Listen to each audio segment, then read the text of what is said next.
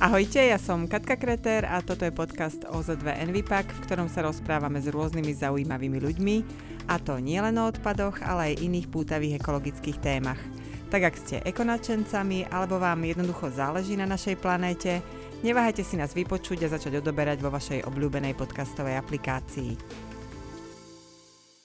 Koniec roka uzavrieme tak netradične. Do štúdia som si pozvala herca, komika a influencera Števa Martinoviča, ktorého dnes väčšina z vás pozná aj zo seriálu Hranica. Účinkuje v Túlavom divadle a divadle La Komika a spolu s Michalou Majerníkovou má podcast Marakua. Na Instagrame vystupuje aj ako postavička Včela Honosná. Spolu sa porozprávame nielen o tom, ako trávi najkrajšie sviatky v roku, povie nám tiež niečo viac o svojom vzťahu k prírode a životnému prostrediu aj aktivitách na sociálnych sieťach. Ahoj Števo. Ahoj Katka, dobrý deň milí poslucháči. Tak ja som veľmi rada, že si dnes tu a je to pekný predvianočný čas. Máme teda posledné, posledné dni pred Vianocami. Skús mi ty povedať, ako sa pripravuješ na Vianoce. Aký je vlastne tvoj vzťah k tomuto sviatku? Uh, ďakujem za pozvanie v prvom rade. Ja sa pripravujem celkom tento rok aktívne, lebo prvýkrát v štyridsaťročnom živote budem Vianoce tráviť u seba, že vlastne celú rodinu, teda najbližšiu rodinu, maminu, brata, švagrinu a moju netierku budem hostiť vo svojom byte. Tak sa snažím primerane zodpovedne k tomu pristupovať, takže plánujem nejaké tie nákupy postupne, tak v hlave si dávam dokopy. Ja som ten človek, ktorý si to tak pripraví na papieri a potom to veľmi rýchlo vybaví, lebo nemám rád sa zdržovať v obchode a tak ďalej. Veci, ktoré sa dajú vyriešiť online, riešim online, čiže nejaké darčeky už prišli kuriérmi. No a, a, ale tento rok sa obzvlášť teším, lebo som hostiteľ. Samozrejme, o kuchyňu sa postará moja mamina, ktorá to by som určite nechcel nahradiť a určite by som nechcel prísť o jej, o jej rybu alebo šalát alebo hríbovú polievku.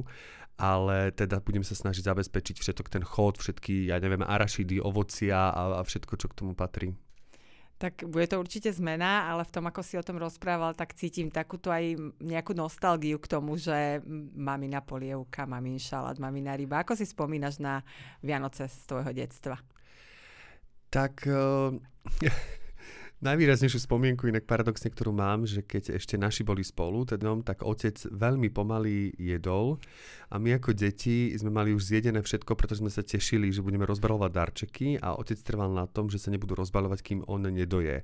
Takže mám takú malú traumu z Vianoc, že sme vždy čakali na otca, kým dopapá tú spomínanú polievku a ten šalát a tú rybu.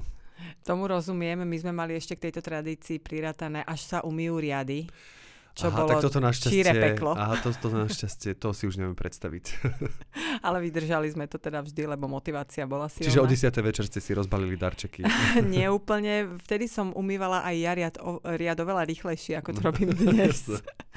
Kedy si si vlastne začala uvedomovať, že prichádzajú Vianoce, keď... keď to prežívaš, prežívaš to s prvými vianočnými gulami v regáloch, ktoré sú už niekedy v septembri, alebo kedy ťa chytí taký, taký ten predvianočný pocit zodpovednosti, že sa musíš pripraviť? Asi tak najviac e, okolo toho Mikuláša.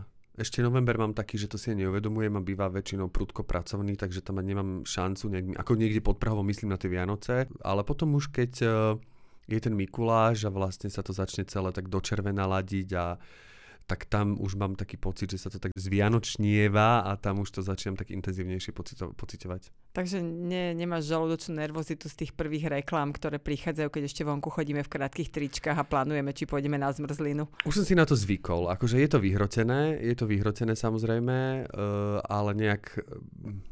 Ja sa snažím inak minimálne chodiť do obchodov, takže nejak to na mňa nevyskakuje. Aké darčeky zvykneš nakupovať? Hovoril si, že dávaš aj na online, že je to menej starostí, kuriér to doručí jednoducho. Nechcem vyslovene, že tipy jasné, na konkrétne jasné. veci, ale skôr také, že či vyberáš niečo aj s ohľadom na to životné prostredie, to je predsa len tá naša téma. Uh, klamal by som, keby som povedal, že na to beriem nejaký veľmi veľký ohľad. Darčeky mám také dve skupiny, snažím sa uh, sprostredkovať aj nejaký zážitok. Takže áno, tak zážitky sú ekologického charakteru, to je jasné, ale samozrejme, že potom uh, myslím aj na praktickú stránku veci, čiže keď napríklad tento rok neviem, či to môžem prezradiť, mamina potrebovala trúbu, lebo proste naozaj tá trúba sa jej pokazila a bola z toho nešťastná. Viem, že by bolo pre ňu komplikované z takú trúbu zadovážiť ešte aj s, s tou sklokeramickou doskou. Takže s bratom sme sa rozhodli, že to jej dáme ako vianočný darček. Tak neviem, nakoľko to je ekologické, minimálne určite to bude obsahovať nejaké balenie a určite tam bude vznikne aj nejaký odpad. To mi je vopred jasné, ale, ale tak bolo to nevyhnutné. V tomto prípade si myslím, že pokiaľ starý spotrebič doslúžil, nebolo možné ho opraviť, tak je prirodzené, nebolo, že, nebolo. že sa kúpi nový a na druhej strane je to vec, ktorú mamina potrebuje. Takže ono je to ekologické, vždy je to lepšie ako tzv. Lapače prachu, ktoré to áno, to ľudia ja nerad kupujú. Kúpem také, nerad kúpem darčeky ozdobného, neužitočného charakteru. Hej, praktik. Áno, to sa snažím naozaj prakticky, že niekto slúži. A teda máš nakúpené, máš odfajkané komu, čo už vybavené? Nie, nie, mám to inak takto, aby... mám to pripravené na odfajknutie. Mamina je už teda odfajknutá, ale všetky osoby mám rozpísané a niektoré už maličkosti také mám, ale nemám ešte všetko nakúpené, ale mám už všetko premyslené, čo komu kúpim. Plánuješ sám, alebo dávajú ti rodinní príslušníci tipy? Podľa toho, kto no, môj brat je e, náročný e, príjimateľ darčekov. Vždy mu kúpim nejakú maličku, z ktorého ho prekvapím, ale aj v prípade, že mu nebude svedčať, keď to bude napríklad kus oblečenia alebo niečoho, tak to premlčíme taktne, mm-hmm. ale samozrejme ten hlavný darček e, sa nechávam inšpirovať tým, že čo by skutočne potreboval aj, aj smerom k tej praktickosti, o ktorej sme sa bavili.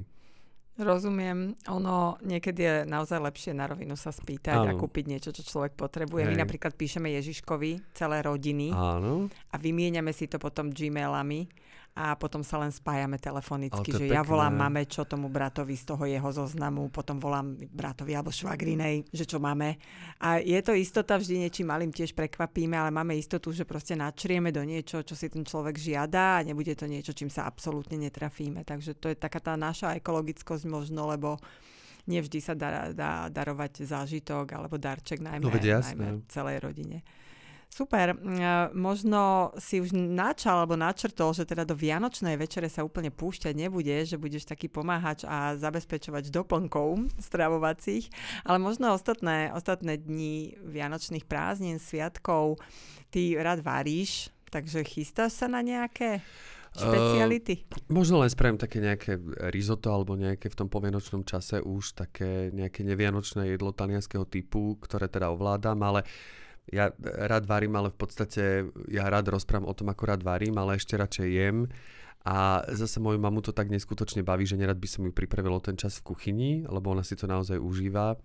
A nehovorím to preto, že sa mi nechce, že len z nejaké lenivosti. Určite sa budem snažiť nejaké jedlo pripraviť, ale, ale také tie hlavné jedlá, tak to nechám naozaj na mamu, lebo tam je to sto percent, sto percent úspech zaručený. Je nejaké jedlo počas zimy alebo tých sviatkov, ktoré si vždy dáš, ktoré nesmie chýbať? Ja milujem a tento rok trochu aj chudnem, takže sa snažím, že radšej teraz budem menej jesť, aby som si to mohol dopriať. Ja milujem také tie, myslím, že je to rakúsky recept, tak sa nemýlim, sú to také tie gule plnené údeným mesom. Mm-hmm. Tak to je a ešte ideálne vlastne s kapustou. Tak to je pre mňa totálne, že to rovná sa zima a to... to To môže byť vonku mínus tridsať a ja toto keď jem, tak som úplne najšťastnejší človek na svete. Jasné, pankreas a žlčník v pohotovosti, áno, ale áno, keď človek to, má prípravu. Áno, je to, že vlastne to zajedám v podstate pankreolanom, ale, ale stojí mi to za to. Ja tomu absolútne rozumiem. Uh, Teraz sa skúsme porozprávať na takú možno ekologickejšiu nôtu. Ty si sa zapojil do našej kampane Nezabúdajme triediť, ktorá upozorňuje vlastne na dôležitosť triedenia všetkých druhov odpadu a najmä potom, ako vlastne máme zálohovanie od začiatku tohto roka. A tiež si sa zapájala do našich Vezmi si ma kampaní. Tam sa už roky fokusujeme na voľne pohodený odpad a hovoríme o tom, že ľudia by sa nemali hanbiť zbierať odpad, ktorý niekto možno vyhodil pred nimi a takisto sa snaží snažíme aj robiť čo najviac o prevencii, to znamená zapôsobiť na ľudí tak, aby im ani nenapadlo odhodiť niečo na zem. Pozrime sa teraz na to, teda, aký je tvoj vzťah k odpadu. Tak ja sa snažím naozaj všetko, teda úplne, keď ideme od piky, že zahodiť do koša. Uh, musím povedať, že vďaka Bohu, že nemám nejaký gén taký v sebe, ktorý by ma nútil vyhodiť niečo len tak. Nehovorím to preto, že by to robilo zo mňa lepšieho človeka alebo horšieho. Jednoducho som tak vychovaný, že neviem si predstaviť, že by som niečo tak dokonca ešte aj učím kolegov, že nevyplúvam žuvačky z auta a podobné veci, pretože im vysvetľujem, že tak môžu sa k tomu dostať aj vtáčiky a môžem to poleptať proste tráviece ústrajenstvo, čiže už len z tohto dôvodu. Uh, takéto veci nerobím a snažím sa aj tú žuvačku proste zabaliť do toho balenia, odhodiť. Keď Kto sa... už išiel niekedy po chodníku a mal žuvačku prilepenú na podrážke topánky, to, tak áno, absolútne to... súhlasí. Cez leto ideálne. Veľmi trpím na to, keď som na dovolenke a mám pocit, že tie balkánske alebo tie južanské národy majú taký pozitívnejší vzťah k fajčeniu, čo je samozrejme ich záležitosť, to vôbec neriešim, len uh, naozaj si myslím, že deväťdesiat percent ľudí, ktorí príde a zapali si na pláži, tak keď to ďobe do toho piesku alebo to dáva medzi tie kamienky, tak deväťdesiat percent z nich si to už nezoberie proste domov alebo to nezahodí. A toto je niečo, čo ma dokáže úplne iritovať, lebo podľa mňa k tomu piesku a k tomu moru, k tomu, že chceme mať to zdravie a chceme mať tú dovolenku peknú, tak toto rozhodne nepatrí. Takže ja normálne som v tomto až tak striktný, že nech mi to ľudia odpustia, aby som bol za absolútny zákaz fajčenia na pláži. Že keď niekto chce, nech si ide k tomu bufetu, ktorý tam je a tam nech si dá tú cigaretu, ale na tých dekách a na tých proste, že tam mi to príde, že to nepatrí. Jednak opodiaľ sú mnohokrát aj deti, sú tam rodiny a príde mi to, že naozaj ideme k moru preto, aby sme nejakým spôsobom relaxovali, aby sme tam vdychovali niekoho fajčenie, že to ma úplne tak na vec irituje, aj keď sa to, teda týka sa to vo výsledku aj odpadu. No, čiže snažím sa, uh, snažím sa všetko, čo je, teda zahodiť príslušným spôsobom, pokiaľ moje vedomosti siahajú, tak to je, to je také asi, taký, taký môj najvyšší cieľ. Základ, hej, uh, už úplným základom je triediť odpad, pokiaľ človek nejaký odpad vyprodukuje a žije normálnym spôsobom života, nie ako nejaký asket. Uh, odkedy triediš odpad, vieš to nejako? Aspoň približne? Uh, priznám sa, že neviem to úplne, ale myslím, že som na to veľmi rýchlo naskočil, že keď sa to, keď sa to začalo triediť, tak to sme ešte býval v Zlatých Moravciach a myslím, že celá rodina, že ako náhle prišli tie prvé, my to voláme kúka nádoby, mm-hmm. tak ako náhle prišli prvé kúka nádoby, modrá na papier a žltá na plast, tak sme to začali uh, riešiť. Samozrejme vtedy ešte sme nevedeli úplne tie detaily, čo sa stále dozvedám nové a nové mm-hmm. veci, aj vďaka vlastne vašim kampaniám, čo si myslím, že je super, že taká tá osveta, lebo myslím si, že mnohí máme deficity a nevieme úplne presne, že človek si povie, že však toto je plast, toto je papier, no ale je tam oveľa viac výnimiek, ktoré vlastne potvrdzujú to pravidlo. Takže to, neviem, myslím, že sme veľa vecí robili nie úplne správne, ale minimálne sme vedeli, že plastová fľaša teda vtedy sa e, ešte separovala, že, že tá patrí do plastov a, a napríklad taký papier nejaký kancelársky patrí do papiera, tak to sú úplne základné veci.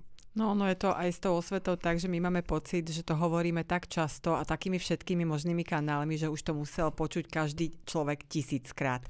Ale jasné, že by sme museli mať oveľa väčšiu silu v, tej, v, tej, v tom vzdelávaní a opakovať treba. Stále sa to mení, vyvíjajú sa vlastne aj tieto procesy triedenia a potom následné recyklácie.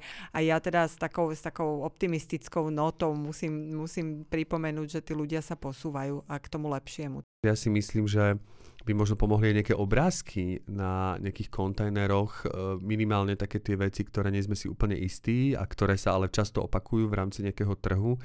Uh, nejaké potravinové obaly, pri ktorých je to sporné, takže normálne to dať ako nálepku mm. uh, na, tie, na tie, neviem, či také niečo existuje, ale že mám pocit, že je ten vizuálny kontakt, že ten človek si to asi potom viac uvedomí. Niekedy, niekedy naozaj na koši stačí na, napísať nejaké základné veci. Nie všetko sa dá zobrazkovať, lebo by sme museli polepiť celý kontajner. Mm. Druhá vec je, že človek triedi väčšinou už doma a tam sa rozhoduje, mm-hmm. že či to hodí do toho koša, kde je všetko, alebo do toho triedeného. To Ale tí, čo chcú, tí sa to vlastne na tých kontajneroch majú možnosť dozvedieť a, a triedíme čoraz viac a, a čoraz lepšie, takže aspoň, aspoň, aspoň, že tak. Je niečo ešte stále, napriek tomu, že si teda bol súčasťou našej kampane, bol si aj na Envy show, na talk show našej spoločnej. Je niečo, čo stále ti vrta v hlave, čo nevieš a nad čím si sa zamýšľal nejak poslednú dobu? Tak ja e, najviac trpím tým, že niekedy nestíham pracovne, tak musím využívať donáškovú službu, čo je, čo mi, čo naozaj mi spôsobuje utrpenie, lebo je to taký ten zbytočný odpad, mm-hmm. ktorý by, ktorý by naozaj nemusel byť. A e, ja niekedy neviem úprimne, rozoznať mieru toho znečistenia toho obalu, či je plastový alebo papierový, že či už je to do komunálu, lebo je to tak veľmi znečistené, alebo to ešte stále môžem hodiť do toho plastu. Že toto by som potreboval nejakého, nejaký poradca, ktorý, nejaký skener, ktorý mi povie, že už je to príliš znečistené, alebo že ešte, ešte sa to dá hodiť do toho plastu. Že toto mi spôsobí asi najväčšiu takú dilemu, že že či už je to od tej polievky tak špinavé, samozrejme nechcem to zbytočne oplachovať vodou, to viem, že, že, že by sa to nemalo, takže niekedy neviem toto posúdiť úplne. Vyslovene, ak sú tam, to ti rovno teraz môžem poradiť, ano. Že ak sú tam hrubé zvyšky jedla, ktoré si vieš normálne vysypať, dajme tomu kosti alebo nejaké mm-hmm. zvyšky, tie normálne vysyp, vyškrab lyžičkou alebo čímkoľvek a ten zvyšok môže už úplne veselo ísť do triedeného zberu plastov. Pokiaľ to nie je papier, jasné, keby to bol papier a ten je mastný alebo mokrý, tak ten mm-hmm. nesmie ísť do papiera, ale v prípade plastov tu asi netreba robiť nejakú výrazne ťažkú hlavu. Mm-hmm. Takže to, tak to je dobre vedieť. Radšej vytriediť, ako nevytriediť. Uh-huh. E, nedávno vyšli nové dáta zo štatistického úradu, ktoré hovoria o tom, koľko bežný Slovák vyprodukuje odpadu. A tie, tie čísla priznám, ja teda som pripravená na všetko a nie vždy úplne optimistická, ale tie čísla šokovali aj mňa. Bez tri kilogramy priemerný Slovák v roku dvetisícdvadsaťjeden vyprodukoval takmer teda päťsto kilogramov odpadu ročne, čo je, čo je šialené číslo. Je to šialené číslo. My dobiehame v tomto Európsku úniu hrozne rýchlo. Priemer Európskej únie je nejakých päťsto dva, prípadne päťsto päť, podľa toho, na, na aký zdroj, z ktorého roka sa pozrieme. Dobrá správa je, že recyklujeme už takmer päťdesiat percent, čo je super. Tieto ciele sme mali splniť v roku dvetisícdvadsať síce, ale akože dobiehame to, to je tiež dobrá správa. Ale stále sú ešte nejaké rezervy pred nami. Proste ešte stále veľa toho odpadu končí na skladkách a mohlo by to byť či už zrecyklované, alebo energeticky zhodnotené. Ty keby si pozrel na svoj kôš, alebo na všetky svoje koše, m, aký máš pocit z toho, koľko odpadu tvoríš? Ja nepredpokladám, že si na konci mesiaca vážiš odpad, to nerobím ani ja, ale aspoň odhadujem, že čoho je asi tak najviac pocitovo. Uh, ťažko povedať. Ťažko, tak snažím sa potraviny nevyhadzovať, to naozaj sa snažím aj na tretí deň, keď niečo ostane, že, že dojsť. Určite sú to nejaké plastové obaly. Ne, neviem, že čoho je asi najviac. E, sú to plastové obaly, či je to e, povedzme zo šunky, že keď si kúpim, keď idem do obchodu, kde nemajú tú šunku, ktorú mám obľúbenú a kúpim si, kúpim si vlastne e, balenú. Mm-hmm. Nerobím to rád, ale niekedy jednoducho e, dojde aj k tomuto a nejaké jogurty a skôr sú to, skôr sú to takéto veci, ale ja mám pocit, že tie plasty vyhadzujem tak raz do týždňa, že kým sa to naozaj nakopí, že nechodím teraz s každým kelímkom, ani, ani zase nemám pocit, že za jeden deň by som spravil mm-hmm. toľko odpadu. No a vôbec neviem posúdiť, že čoho je asi najviac. Ty si veľmi na očiach, to znamená, že sa obliekaš. Čo sa týka šiat, máš textilný odpad? Striedaš oblečenie? Uh, toto musím povedať, že minimálne, ale ani nie preto, že by som bol nejak sto percent uvedomelý. Samozrejme, dávam si na to pozor, odkedy teda mám to vedomie a, a, a mal som aj spolupráce tohto charakteru, recyklácie, oblečenia a tak ďalej. Takže dávam si na to pozor, ale ja nie som nejak módne založený, takže ja nakúpujem tiež raz ročne, tak akože vo veľkom v zmysle, že si nakúpim, ja neviem, že približí sa leto, tak si kúpim šesť tričiek, alebo teda šesť tričiek, aby to nevyznelo, mm. že šesťsto. šesť tričiek a, a tak ďalej, ale ja, ja, ja dlho nosím veci, že ja, ja mám totiž to k veciam, k oblečeniu taký emotívny vzťah, preto ja mám trička ešte vlastne z puberty, ktoré stále mám a snažím sa, keď niečo ešte použiteľné, ale už to povedzme dlhšie nenosím, tak buď sa podelíme s bratom alebo, alebo takýmto spôsobom, alebo to niekam odnesiem a niekomu tým pomôžem, pokiaľ je to ešte nositeľné samozrejme. Alebo naozaj napríklad dnes ráno som sa zobudil s tričkom, ktoré mám veľmi rád, také prímorské tričko, čo som si kúpil na dovolenke ešte pred pätnástimi rokmi, tak už sa roztrhalo, tak, tak vlastne som ho pasoval za to, že to bude nová handra na balkón. Takže snažím sa to až do tej poslednej chvíle, chvíle využívať, ale nemyslím si, že mám nejaký prebytok oblečenia, dokonca musím povedať, že som lenivý mať oblečenie takého, ako ty si povedal, nejakého ukážkového typu na nejaké spoločenské akcie, takže našťastie som muž, takže to mám jednoduchšie, takže naozaj striedam pár košiel a možno dvoje nohavice a toto striedam už päť rokov, kým mi na to neprídu, a, ale tým, že nie som ten, ktorý by sa fotili, že ktoré by si fotili, že ohodnoť, ako sa modne obe, ohodnoť outfit, tak, uh, tak vlastne tak unikám tejto pozornosti, takže môžem to, myslím, že dámy to majú v tomto zmysle, teda herečky alebo verejné osoby to majú v tomto zmysle náročnejšie, lebo tam sa vyslovene, že stalo sa to, že sa hodnotí, že aha, tieto šaty mala na Oscaroch a teraz to má aj na Grammy, čo by malo byť vlastne výsada a robí sa z toho, ale už menej, ale kedysi sa z toho robilo vyslovene, že aká hanba. Fopa. A myslím si, že aj toto by sa malo uh, zmeniť.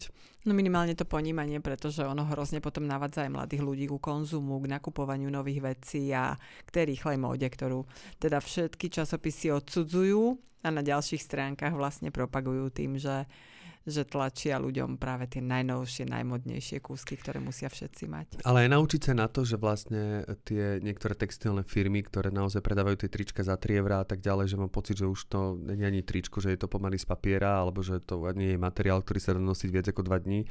Že vlastne to vedomie, samozrejme, ja viem, že mladí ľudia si nemôžu dovoliť nejaké drahšie oblečenie, ale minimálne má to vedomie toho, že nie je to vždy pravidlom, ale napríklad ja to mám takto dokázané s bundou zimnou, že som objavil jednu značku, ktorú teda nechcem menovať, ale vďaka tej značke mám už deviatym rokom tú istú zimnú bundu. Mm-hmm. Uh, teraz som si kúpil minulý rok novú, ale používam ešte stále tú starú na venčenie psíka a tak ďalej, že tá stará mi ešte slúži a tá nová je zasa, keď idem niekde, povedzme, do práce, ale je to veľmi dobrá značka a keď si tú sumu, ktorú som do toho investoval, to môžem povedať, to bolo dvestopäťdesiat eur, čo je samozrejme veľa za zimnú bundu, ale keď si pomyslím, že mi slúži deväť rokov, tak keby som si vypočítal, že koľko páperových iných bund by som si kúpil počas tých deväť rokov, ktoré by mi slúžili jednu, dve zimy, tak si myslím, že som v konečnom dôsledku ušetril. A nie len životné prostredie, ale aj, no, aj, aj financie. Aj, aj financie. Mm-hmm. Uh, prečo je podľa teba dôležité robiť tú osvetu, upozorňovať na to, že treba žiť ekologickejšie, možno striedmejšie, nie že vrátiť sa na stromy a nemať nič, ale trošku viac na to, na to tlačiť a šíriť to povedomie. A či už ide o triedenie odpadu, či už ide o obmedzovanie tvorby odpadu, alebo aj voľne pohodený odpad. Pre, akú máš vlastne motiváciu? No lebo je nás na tejto planete osem miliárd a vlastne ten odpad, on len tak sa nestráca. Že ja mám pocit, že niektorí ľudia máme pocit, že keď to hodíme do kúka nádoby, tak to potom príde Harry Potter a on to vlastne odčaruje a vlastne ten odpad neexistuje. Ale on stále existuje, aj keď sa spracováva, aj keď to stále ten odpad nejakým spôsobom aj druhotne alebo akokoľvek, niektoré teda sa nedá spracovať. Takže stále to nejakým spôsobom ten odpad funguje a niekde zotrváva. A keď vidím čisto tie odstrašujúce fotky, že čo sa nachádza v tých oceánoch a, a vôbec akým spôsobom to začína nám prerastať cez hlavu, tak je to pre mňa odstrašujúce, že si myslím, že naozaj by sme mali už sa upokojiť a uvedomiť si, že nepotrebujeme taký veľký rozptyl, že ja to vždy hovorím, keď som v potravinách a chcem si vybrať jogurt, že na čo nám je päťdesiat jogurtov, ktoré sú približne plus minus akože také isté, jasné, že sú niektoré lepšie, horšie, alebo je to individuálne samozrejme, ale že mám pocit, že máme strašne veľký výber a robí nás to skôr nespokojných ako spokojných, že človek by si myslel, že keď budem mať na výber päťdesiat jogurtov, budem spokojnejší ako štyri, ale konkrétne ja som z toho nervóznejší. Si súčasťou potom nejakých rôznych kampaní, nielen tej našej, ale teda minimálne vieme o dvoch, reci veci, alebo no nekúp to. O čom boli tieto kampane? K čomu vlastne vyzývali? Reci veci bola práve tá, čo som spomínal, že to bola taká spolupráca ohľadom recyklácie toho oblečenia a o tom, že to oblečenie, keď už neslúži mne, môže slúžiť niekomu inému a, a teda dať si aj pozor na to, že nakoľko mi to oblečenie slúži, ako dlho a čo s ním vlastne robím. Tak e, tam sme vlastne motivovali skrz také odznaky ľudí, aby vôbec sa dozvedeli o tejto téme a myslím, že sa tak začala upriemovať tá pozornosť, že teraz viem, že už je nejaká aplikácia, že sa to obnosené oblečenie dá predať a znova vlastne ako sa k tomu môžu dostať iní ľudia, ktorí majú záujem za povedzme zlomkovú cenu, mm-hmm. čo je úžasné, že to oblečenie dokáže ešte takto slúžiť. No a čo sa týka kampaň, no nekúp to, tak tá sa práve týkala troch vecí. E, vlastne účinkoval v nej Stano Staško, môj spolužiak zo školy, ktorý bol taký ako keby teleshoppingový moderátor. A my sme boli traja rôzni ľudia, niekto mal na starosti oblečenie, myslím, že tam bola práve Celeste Buckingham, Veronika Ostrihoňová mala tiež nejakú tému a ja som mal práve plasty. Mm-hmm. Ja som mal práve plasty a celé to bolo o tom, že som mal takú challenge mesačnú, kedy som sa snažil minimalizovať uh, tie plasty. mňa to veľmi motivovalo, ja som sa vtedy prestal nakupovať, aj keď teraz sto percent to nedodržiavam, ale nakupovať tie, tie plastové fľaše a vyhýbať sa takým tým plastovým obalom, že to sme mali takú mesač... som vyzýval aj svojich followerov k takej, k takej mesačnej, že aspoň naozaj mesiaci dávame pozor, že a uvidíme, koľko naozaj zbytočnosti robíme, čo sa týka teda konkrétne plastovej, som mal na starosti plasty.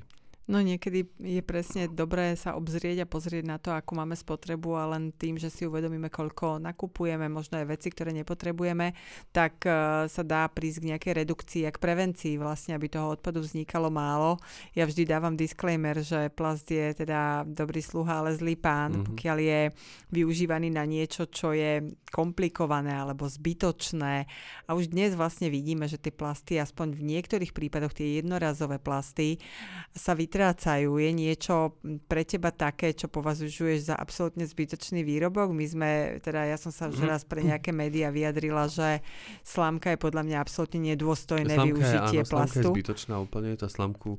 A tak ja som vinár, takže ja slámku ja nemám prečo. Uh-huh. Sa k slámke nedostávam, že ne, tieto long drinky ani nekonzumujem, takže a nealko vlastne pijem iba minerálku alebo čistú vodu a doma si dám.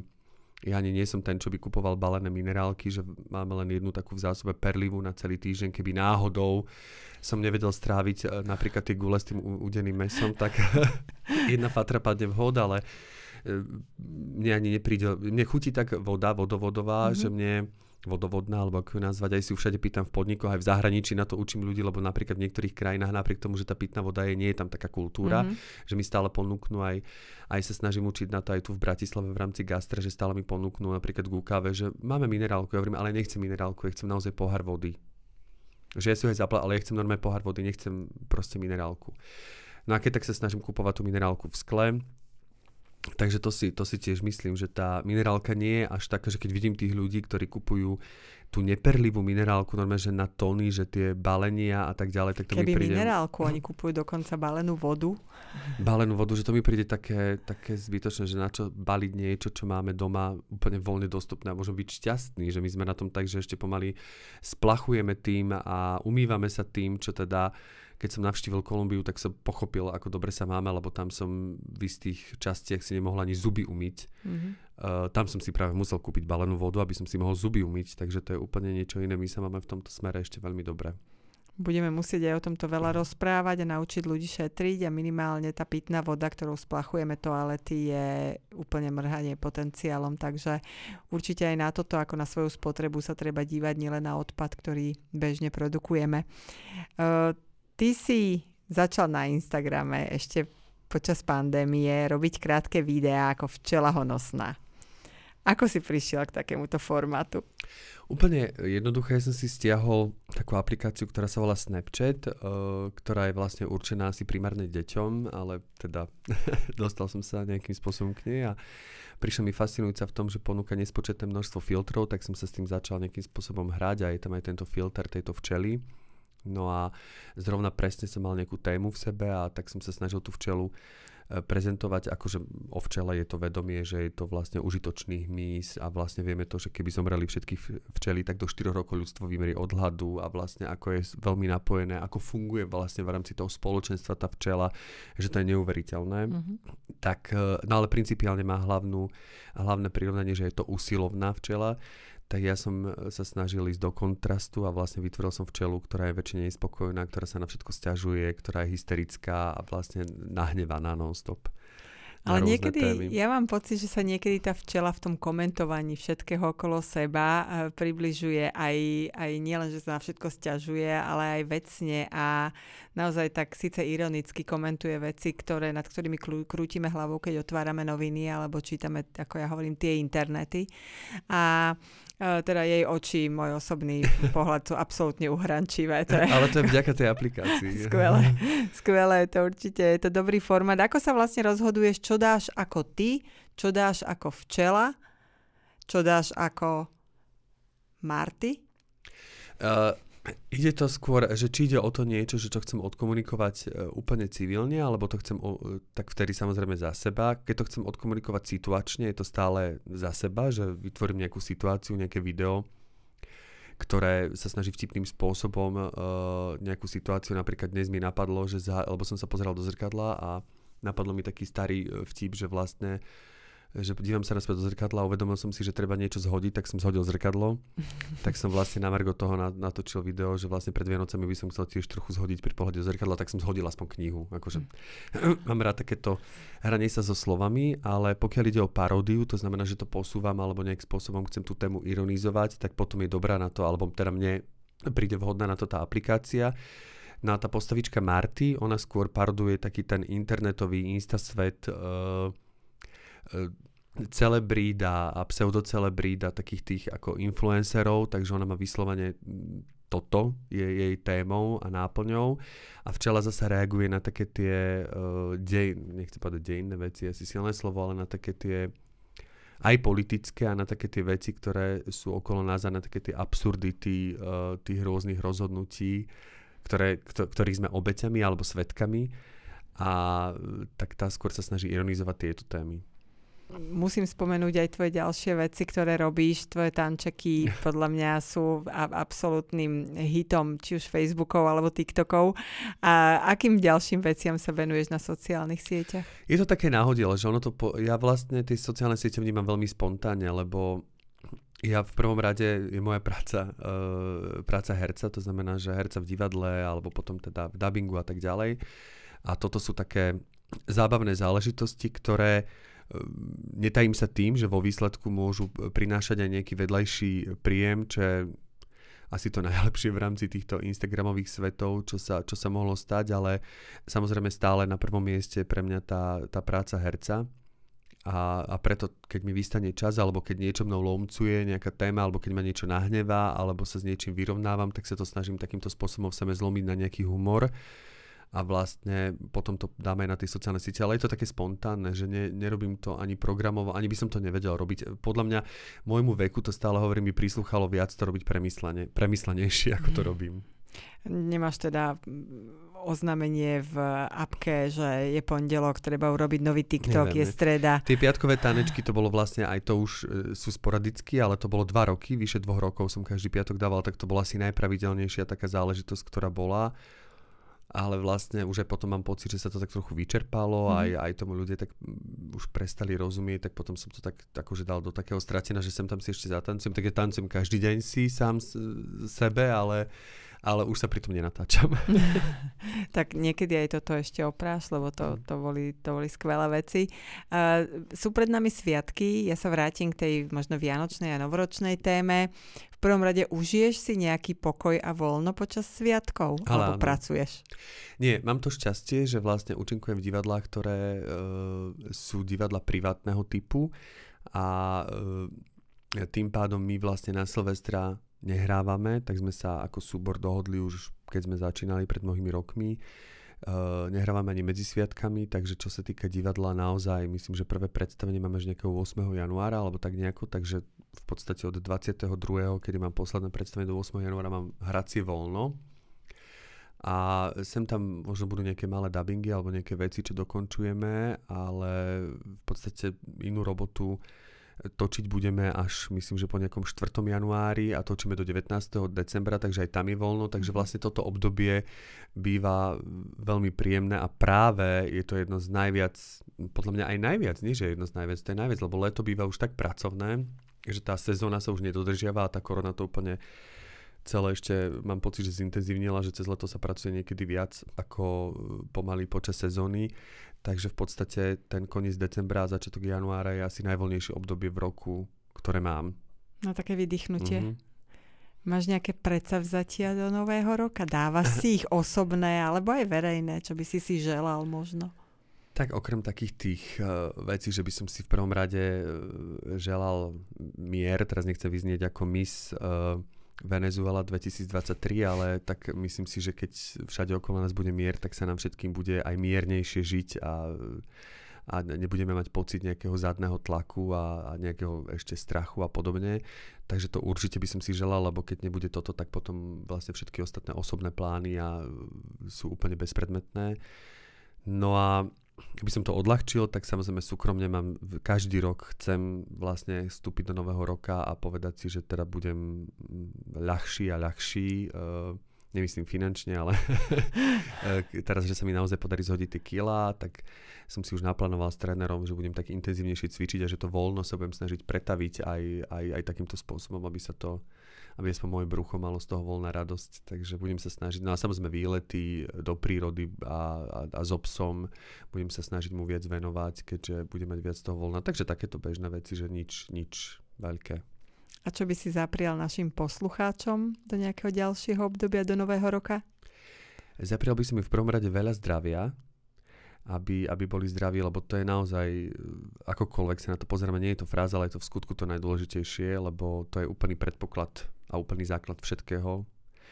Ehm, potom im prajem, aby boli šťastní, aby našli sebarealizáciu, či už v rámci hobby alebo v rámci práce, lebo si myslím, že je to veľmi dôležité a že práve frustrácia a takáto toxicita v ľuďoch vzniká práve tým, že nenaplnili nejaký svoj potenciál alebo svoje sny a myslím si, že v každom z nás sa skrýva nejaký potenciál a pokiaľ ho tí ľudia majú odhalený a vedie, že čo, tak im prajem, aby, aby mali prostriedky, aby mali možnosti ho naplniť, čiže aby boli šťastní, jednoduchšie povedané.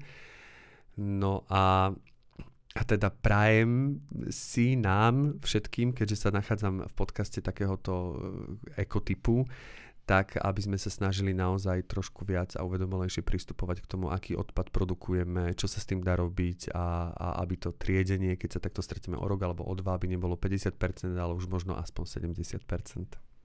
Tak toto mi nezostáva nič iné, iba to podpísať aj za mňa. Ja ďakujem veľmi pekne za rozhovor. Ja ďakujem za pozvanie. A ďakujem aj vám, že ste nás počúvali a ak sa vám náš podcast páči, budeme veľmi radi, keď si nás vypočujete aj na budúce, prípadne nás začnete odoberať na Spotify či inej podcastovej platforme, aby vám neunikli žiadne nové epizódy.